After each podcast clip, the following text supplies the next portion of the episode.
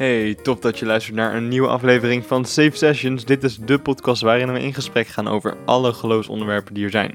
Vandaag zit ik hier dit keer niet samen met JP, maar wel samen met Johan Treuren om een antwoord te vinden op de vraag: wat is onze opdracht? Dit is de vierde aflevering van Safe Sessions.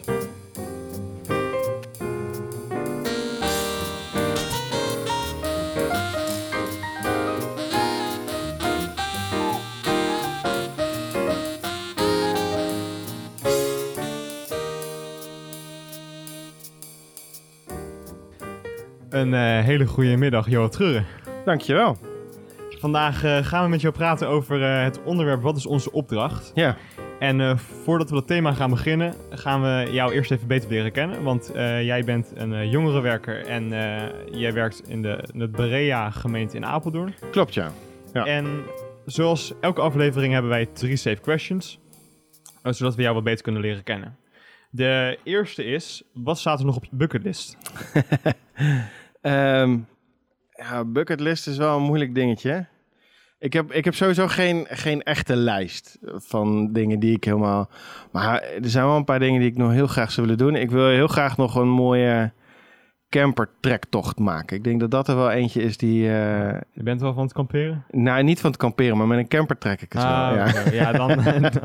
dat is Eh, en, dan, eh, en dan is Amerika of Australië wel het land om dat te doen. Ja, Australië die is gaaf, Ja, die... Ja. Eh, Dan gaan we naar vraag 2. Wat is uw mooiste levenservaring? Poeh. Oh, dat is wel, dat is moeilijk. Dan mag ik er natuurlijk maar eentje uitkiezen. Eh, ja. ja. Ik heb die aflevering met Jannica even zitten luisteren. dus Ik vind het een beetje afgezaagd om hetzelfde antwoord te geven. maar in- nee, ja, ik, ik heb twee zoons. En, eh, en met name de eerste die geboren werd. Niet omdat hij leuker is dan de tweede, maar wel omdat het verschil in mijn leven ineens giga groot werd. Dat heeft mijn leven wel op zijn kop gezet en daar ben ik heel erg blij mee. Dus dat vind ik wel een mooie ervaring. Ja, dat, eh, die, dat, eh, dat snap ik al inderdaad. Dat, ja. dat, dat blijft natuurlijk zoiets... Ja, en natuurlijk mijn bekeringsmoment. Dat is ook fantastisch natuurlijk. Dat Want, is, eh, wa- wanneer, wa- wanneer was dat? nee, het- één moment wat ik zelf dan aanduid als mijn bekeringsmoment. Ik, ik ben christelijk opgevoed en heb ook als kind al wel eens mijn hartje aan de Heer gegeven. Maar ik weet nog dat ik op opwekking liep. Eh, niet in de tienertent was, maar gewoon over de camping heen liep. Daar hele mooie gesprekken met mensen had gehad. Eh, en dat ik naar aanleiding van die gesprekken dacht: wow, maar di- dit is wel gewoon wat ik echt wil voor mijn leven. En toen heb ik dat is wel een radicaal eh, keerpunt geweest. En op welke leeftijd was je toen? Toen was ik 15. 15. Oh, dus Ja. ook al best wel vroeg, denk ik. Tenminste, dat je echt een radicaal iets wat je zegt, een Ja. radicaal zegt van... Ik ga me hiervoor inzetten. Dat Ja. is wel... eh, Ja, het was wel nodig om echt wel zo'n omslagmoment te hebben hoor. De- ik deed niks extreem, maar van alles een beetje. Beetje blowen, beetje graffiti, beetje stelen, beetje... ehm, en en ik, vanaf dat moment ook daarmee gestopt. ja, ja, en dat is... gewoon... eh, Sterker nog, ja. En het moment dat ik me realiseerde, ik wil met God verder, was terwijl ik stond te blowen. dat is wel eh, komisch, ja. Ja. Ja, nou mooi, dat uh, gaaf. En vanaf daar ben je, wist je toen ook al, want je bent nu, uh, spreek je ook op verschillende evenementen zoals Ja. opwekking. ja, klopt ja. Uh, daarvan ken ik jou, uh, ken ik jou ook. Um, is dat dan ook een, dat punt waar je had gezegd van ik ga ermee stoppen en ik wil dat radicale moment in je, in je leven op je vijftiende. Was dat ook het moment waarvan je dacht van ik wil uh, ook mijn werk ervan gaan maken, zeg maar? Ehm, in eerste instantie nog niet direct. Ik heb wel een vader die altijd christelijk werk gedaan heeft. Dus het was wel, dat was wel wat ik altijd gezien had. Dus ik Ja. vond het niet onlogisch om dat te gaan doen. Maar nee, in eerste instantie wilde ik meester op een basisschool worden. Dat, toen heb ik een half jaar stage gelopen op een basisschool. dacht ik, nee, dat wil ik niet doen. Toen wilde ik jongerenwerker worden. Heb ik een half jaar stage gelopen in een jongerencentrum. dacht ik, nee, dat wil ik ook niet doen. Dacht ik, ik wil evenementen gaan organiseren. Heb ik een behoorlijke tijd bij een bedrijf gewerkt dat evenementen organiseerde. Ook heel erg naar mijn zin gehad. Maar op een gegeven moment toch uiteindelijk het besluit genomen... ik wil nog theologie gaan studeren. Dus toen heb ik mijn baan stopgezet en ben ik gaan, uh, ben ik gaan studeren. Gaaf. Ja. Ja, mooi. Um, we hebben je ook gevraagd om een nummer uit te kiezen voor de Safe uh, Sessions afspeellijst. Ja. Dat kan met jezelf uh, te maken, met je eigen leven of met uh, het onderwerp wat we vandaag gaan bespreken. Ja. Voor welk nummer heb je gekozen? Ja, ik zit, nog, ik zit tot op dit moment nog in dubio. um, Eh, wel- welke ik niet ga doen, dan doe ik het zo, ja. ja. Dan doe ik het zo. Welke ik niet ga doen, welke je echt moet gaan luisteren, is een nummer van Piotr. Ik weet niet of je Piotr kent. Eh. Piotr die is eh, eh, rapper en een goede vriend van Snelle. Hij heeft ook al een nummer met Snelle gemaakt. En ik ken hem nog vanuit de kerk in Zutphen. En hij is eh, een hele positieve, leuke gozer. Die hele mooie, kwetsbare hip-hop muziek maakt. En hij heeft eh, kort geleden een nieuw nummer uitgebracht. Wat gaat over zijn moeder. En dat heeft hij samen met Woodstick gedaan. Woodstick, voor de mensen die wat ouder zijn, die kennen hem misschien nog van The Voice. Ehm, en dat is, eh, dat is een heel mooi kwetsbaar nummer geworden. En wat ik zo gaaf vind aan die muziek is dat hij ehm, in staat is om in een hele stoere wereld heel kwetsbaar te zijn. Maar die heb ik dus niet. maar ik wilde ja. hem wel noemen, want ik vind hem echt heel gaaf. Zo, gewoon een aanrader. Ja, is een aanrader. Eh, het nummer voor in de playlist is No Longer Slaves. En dat is al, nou, inmiddels toch ook al wel weer een wat ouder nummer.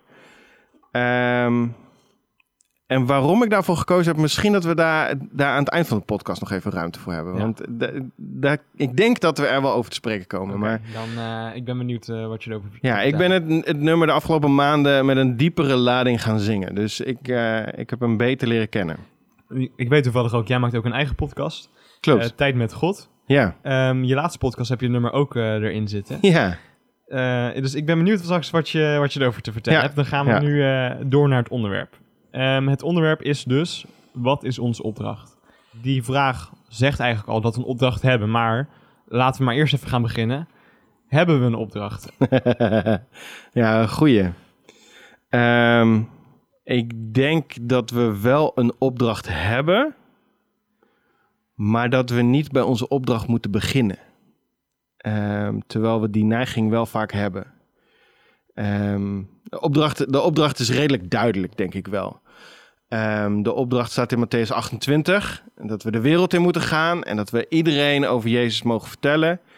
Ehm, maar volgens mij zit voor de opdracht zit nog een uitnodiging. En die is veel mooier.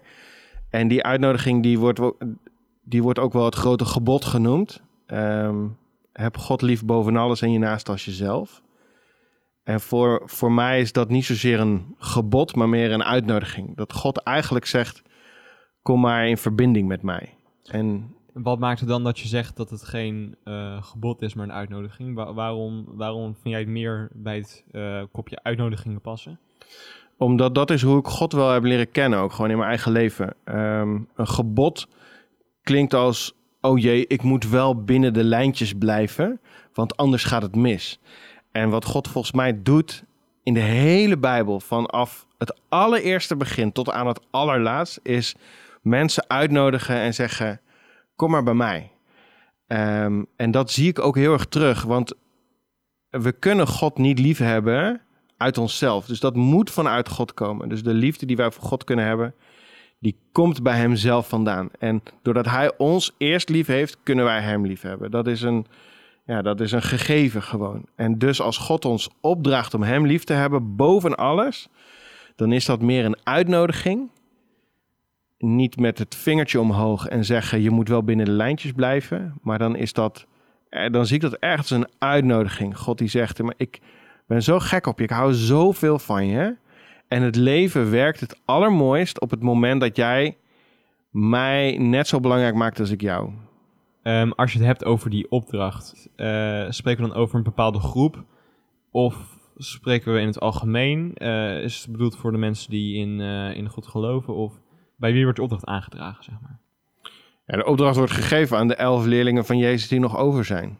Het is vlak voordat Jezus naar de hemel gaat. Dus Jezus is gekruisigd, hij is opgestaan uit de dood, heeft nog 40 dagen met zijn leerlingen opgetrokken. En dan gaat hij naar de hemel toe. En dan staat hij daar met zijn elf leerlingen.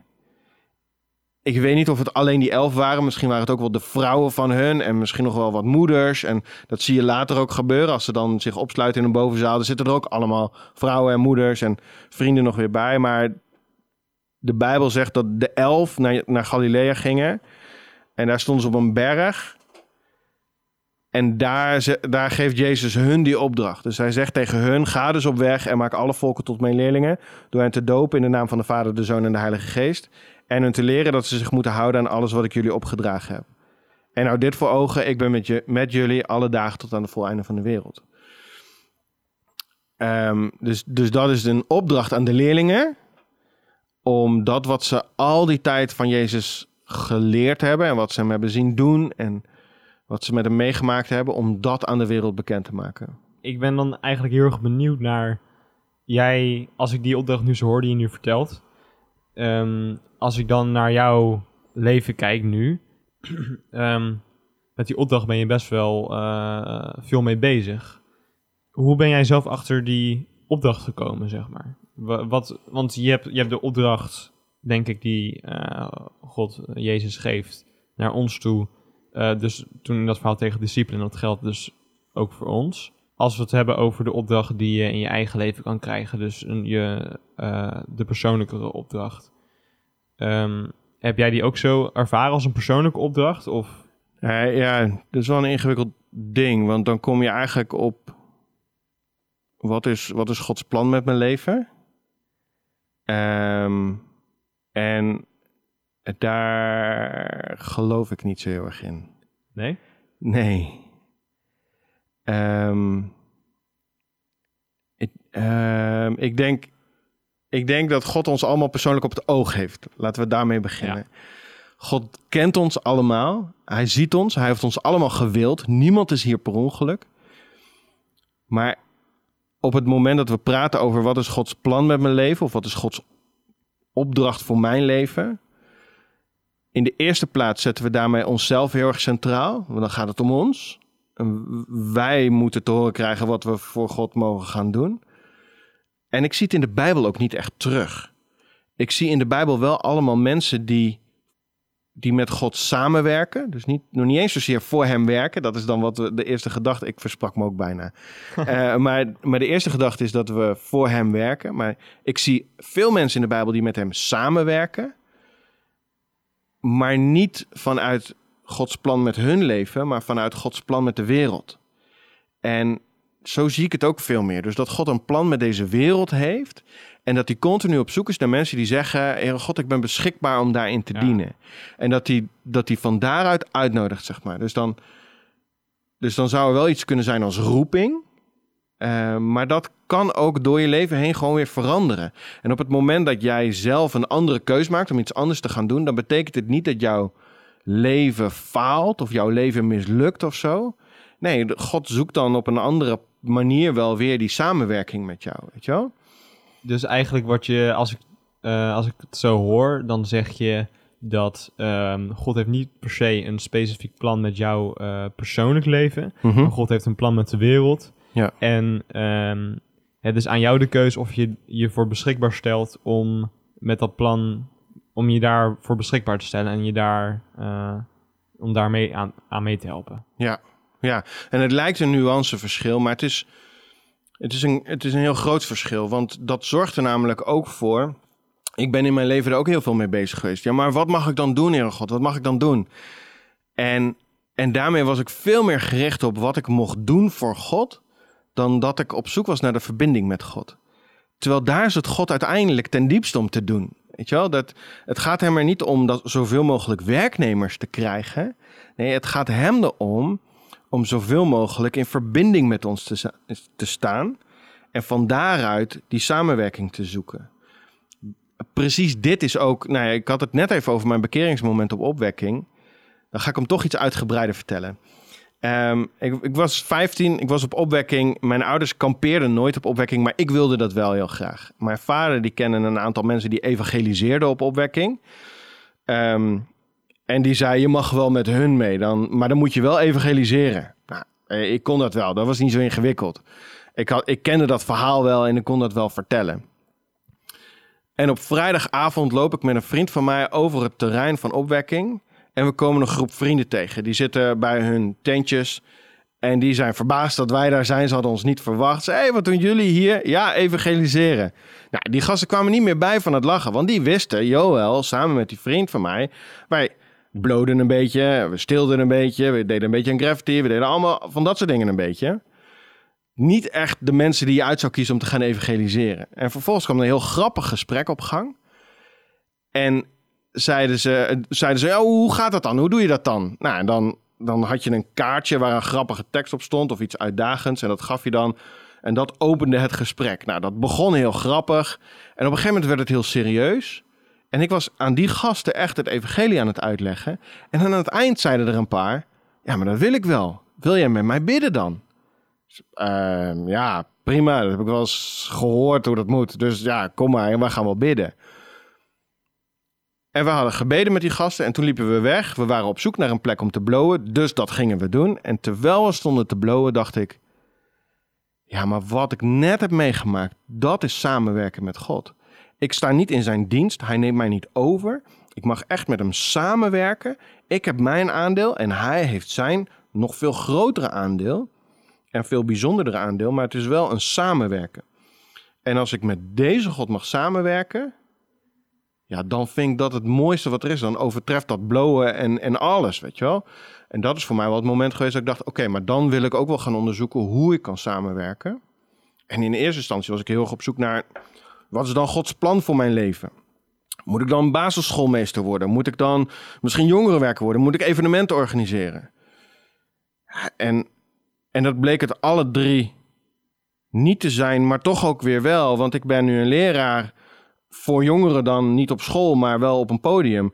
Ik, ik, organiseer evenementen en ik ben jongerenwerker. Dus ergens zat het er allemaal wel in. Maar om nou te zeggen dat dat dus Gods plan met mijn leven was. Nee, ik heb geen enkele, af, oh, geen enkele opleiding afgerond. Weet je wel? Dat is, ja, hoe dan? Dus, dus ik weet niet of dat nou Gods plan met je leven is. Of dat het vanuit de verbinding die ik heb met God. En de liefde die hij voor mij heeft en die ik voor hem heb die ervoor zorgt dat we kunnen samenwerken. Ik denk dat dat het meer is. Als we dus gaan kijken naar um, dit wat, het plan wat je net, of de opdracht die je net even benoemde uh, uh, in Matthäus. Mm -hmm. Als het goed is, luisteren voor jongeren naar deze podcast. En dat hopen we. Dat, uh, dat gaan we hopen.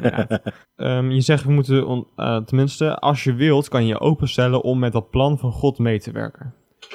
Stel voor de luisterende jongeren die misschien nog niet weten van wat moet ik, wat moet ik doen? Want had jij, dan ben ik daar benieuwd naar, had jij, denk jij dat jij ook met Gods plan mee had kunnen doen als je bijvoorbeeld uh, was doorgaan met uh, dus je wat uh, blowen en... Ja, ja, alle dingen waarvan je denkt, kan je beter niet doen. Ja, die. Ja.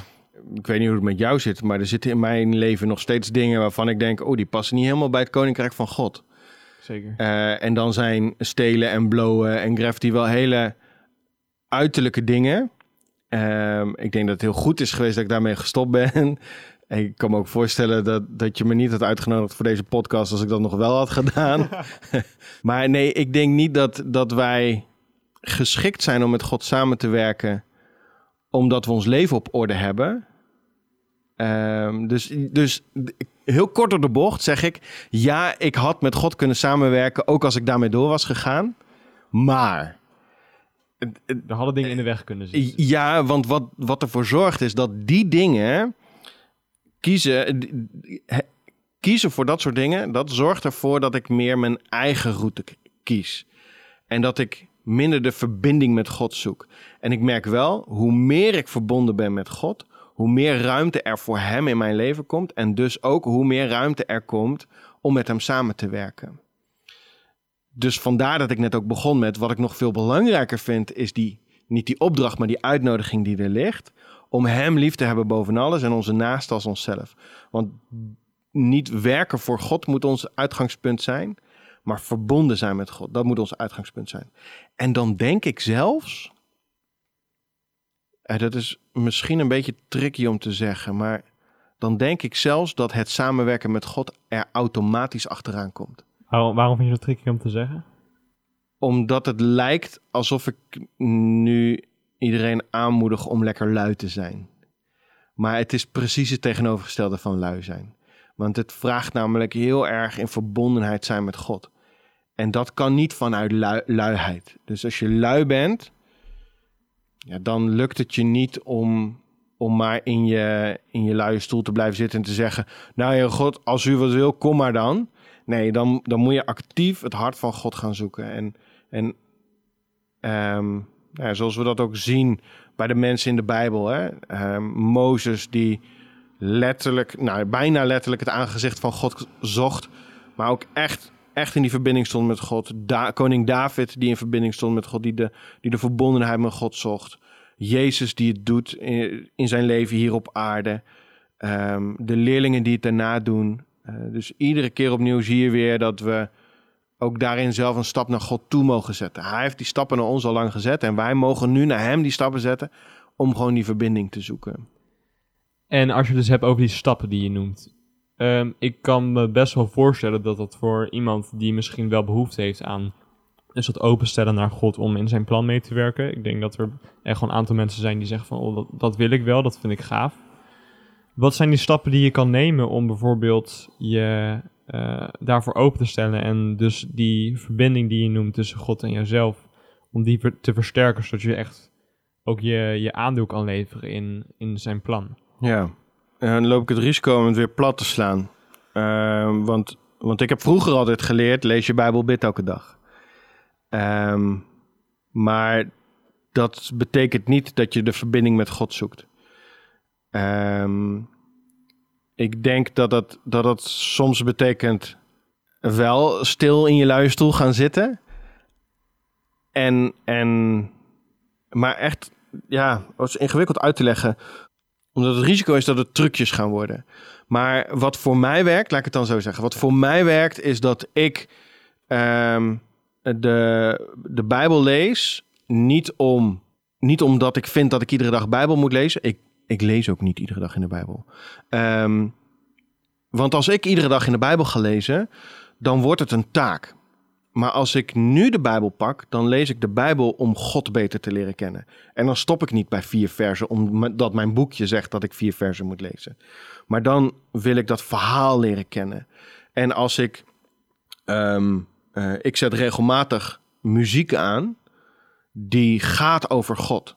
Zelfs als ik zit te werken, dan staat op de achtergrond die muziek aan en dan daarmee loop ik het risico dat ik ineens in de verbinding met God sta omdat er iets gezongen wordt wat mijn hart raakt en waarvan ik denk: oh, ja, ja, dat wil ik ook. Of ja, ja, dat vind ik ook. Oh God, ik hou zoveel van u. En dat ik dat gewoon ineens even kan zeggen. En dan is er al een momentje van verbinding. En, en dan gaat dat ineens de hele dag door, weet je wel? Dus, dus het zit hem niet in de taakjes die je uit kunt voeren. Uh, iedere dag bidden, iedere dag Bijbel lezen, uh, zoveel mogelijk naar de kerk gaan. Of anders de livestream maar kijken van je kerk. Ik denk dat dat op zich allemaal hele goede dingen zijn. Maar je moet ze niet gaan benaderen als een taakje. Want daarmee werk ik aan mijn relatie met God. Nou ja, werken aan een relatie met God vind ik sowieso een beetje ingewikkeld. Want dat betekent dat het dus alweer een taak is geworden. Die hele uitnodiging van God is: ik hou van je. Nog voordat je iets voor me kunt doen. Dat, dat zie je zo mooi als Jezus gedoopt wordt.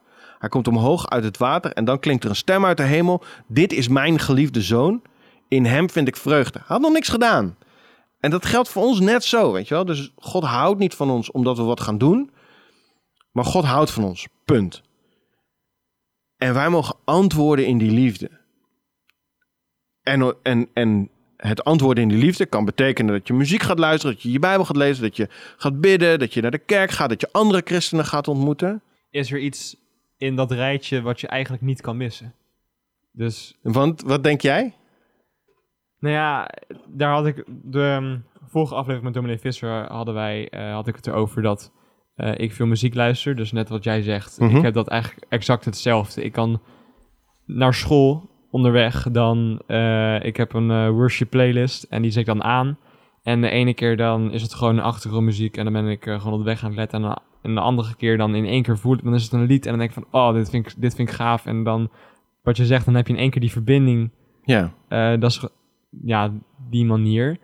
Um, Dominee Visser zei toen van, ja, dat, dat is mooi wat je doet. Uh, vooral blijven doen. Maar gaat niet vervangen met je gebed. Of gaat niet vervangen met het Bijbel lezen. En wat ik ook, het gevoel wat ik krijg als ik de Bijbel lees en wat ik hoor over God is blijf met hem in gesprek. Want ik denk dat je de relatie, je kan niet een relatie met iemand hebben als je niet met elkaar spreekt.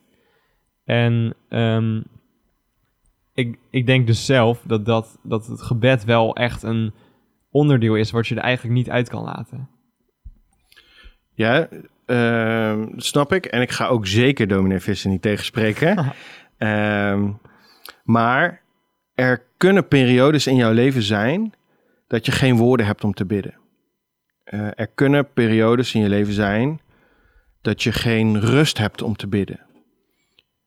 Er kunnen periodes in je leven zijn dat je ook niks met de Bijbel kan. En, en die periodes mogen er zijn. En natuurlijk, weet je, het, ik vind het fantastisch dat we de mogelijkheid hebben om te kunnen bidden. We praten met onze schepper. Dat is, nou, dat is boven natuurlijk. Weet je wel, dat is zo bijzonder. Maar, maar als je nou toevallig in een periode zit dat je zegt, ja, maar er is zoiets heftigs gebeurd. Of ik ben zo verward in mijn denken. Of ik, ik zit zo vol, ik zit zo vast in mijn twijfel. Ja, dan, dan kunnen er periodes in je leven zijn dat je even geen gebed hebt. Ehm, en de Bijbel, weet je, het is, het is nog maar sinds de boekdrukkunst is uitgevonden dat mensen zelf hun Bijbel kunnen lezen. Ik geloof ook niet dat, dat de Bijbel de allerbeste manier is om God te leren kennen. Eh, Jezus is de allerbeste manier om God te leren kennen. En Jezus kunnen we leren kennen in de Bijbel. Zeker. Dat is de meest objectieve, beste bron die we hebben over Jezus. Maar we geloven niet in een boek, we geloven in een God die zich heeft laten kennen door Jezus. Um, dus, dus ik vind het moeilijk om te zeggen, er, is er sowieso één uit het rijtje onmisbaar. Je moet altijd, nee ja, ja, het is een relatie. Dus in een relatie is een moeten sowieso altijd al ingewikkeld. Als mijn vrouw vanavond tegen mij zegt, hey Joel, wij moeten vanaf nu iedere avond een kwartier op de bank gaan zitten kletsen. Ja, dan, dan ben ik er wel heel snel klaar mee. Terwijl ik heel graag met haar iedere dag een uur op de bank zou willen kletsen. Dus ik denk dat daar die nuance, dat nuanceverschil in zit. Je zei net al even dat je als je muziek op de achtergrond luistert, bijvoorbeeld bij het werk, dat je dan in één keer die uh, verbinding kan voelen. Ja. Ik ben nu heel benieuwd. Je hebt het uh, nummer dus uh, No Longer Slaves gekozen. Ja ik kan er zelf niet meteen een link bij leggen met wat is onze opdracht. Ik ben benieuwd naar wat, wat, wat, waarom? Um, ik heb de podcast van Jonathan David Helser geluisterd. Um, samen met zijn vrouw Melissa maakt hij die. En Jonathan David Helser is de schrijver van het lied No Longer Slaves. En ik dacht altijd dat als we zongen met z'n allen I'm no longer a slave to fear, dat we het hadden over gewoon angst die er kan zijn in je leven. Maar dat is niet hoe hij het lied bedoeld en geschreven heeft. Hij heeft het geschreven over de angst die wij voor God kunnen hebben. De angst in het tekortschieten voor God. Of de angst dat God niet is wie die lijkt te zijn. Uh, je ziet dat in het, in het paradijs al gebeuren. Adam en Eva, die vallen voor de leugen van de slang, omdat ze de angst hebben dat misschien God toch niet is wie die zegt dat hij is. En dat is een, dat is een herhalend patroon iedere keer opnieuw, ook in mijn eigen leven. Ik geloof dat God liefde is, maar ergens zit er heel vaak toch nog zo'n stemmetje in mijn hoofd die zegt: Ja, maar wat je nu hebt gedaan, dat kan je echt niet maken. En ja, nu moet je echt even wachten om bij God te komen, want dit is te erg, weet je wel? En dat lied dat zegt: Nee, ik ben niet langer een slaaf van angst, want ik ben een kind van God. En die angst die gaat over de angst die we naar God toe kunnen hebben. En dat vond ik zo bevrijdend. Ja, en dat gaat heel erg over die opdracht. Dus, maar Heere God, misschien voldoe ik wel niet goed aan uw opdracht. Ja, maar ik ben geen slaaf van angst meer. Ik ben een kind van God. Dat staat letterlijk in Romeinen 8. We zijn geen slaven van angst meer, maar we zijn kinderen van God geworden. Dus voor mij heeft hij heel erg met die opdracht te maken, omdat die opdracht er juist voor kan zorgen dat we verlammen. Um, omdat God misschien wel een boze baas zou kunnen worden, terwijl wij gewoon kinderen van hem zijn. En we mogen met hem samenwerken in plaats van dat we zijn werknemer zijn. Nou, dan uh, moeten we al bijna weer naar het einde gaan van de podcast. Was heel interessant. We sluiten altijd af met even iets praktisch. Ja. We hebben al genoeg praktische dingen voorbij horen komen. Wat zou jij willen zeggen tegen de mensen als ze nu luisteren en als ze meer actief willen gaan zijn voor God. Wat, ehm, om dat plan waar jij het net over had, Mhm. om daar mee te gaan werken. Ehm, wat zou jij tegen ze willen zeggen? Verzamel mensen om je heen die ook enthousiast over God zijn. En kies ervoor om samen met de dingen van God bezig te zijn. Dus eh, ga samen in de Bijbel lezen, of ga samen worshipen, of ga samen niet zingen, dat mag even niet. Maar eh, of ga samen eh, bidden, of ga, maar ga, ga kies er bewust voor om een paar mensen om je heen te verzamelen waarvan je weet, deze mensen zijn ook enthousiast over God en wij kunnen elkaar daarin voeden. En dan geloof ik dat op het moment dat we op zo'n manier gefocust zijn op God, dat hij, eh, dat hij daarin gaat antwoorden en tegemoet gaat komen. En dan wordt onze relatie met God sterker. En als onze relatie met God sterker wordt, dan, wordt, dan komt er ook ruimte om met hem samen te werken, waar dan ook. Mooi. Nou, dan eh, sluiten we daarmee af. Heel erg bedankt dat je hier bent geweest. Graag gedaan. Mocht je nou nog eh, vragen hebben of reacties, eh, stuur dan vooral in op onze Instagram pagina. En dan tot de volgende aflevering.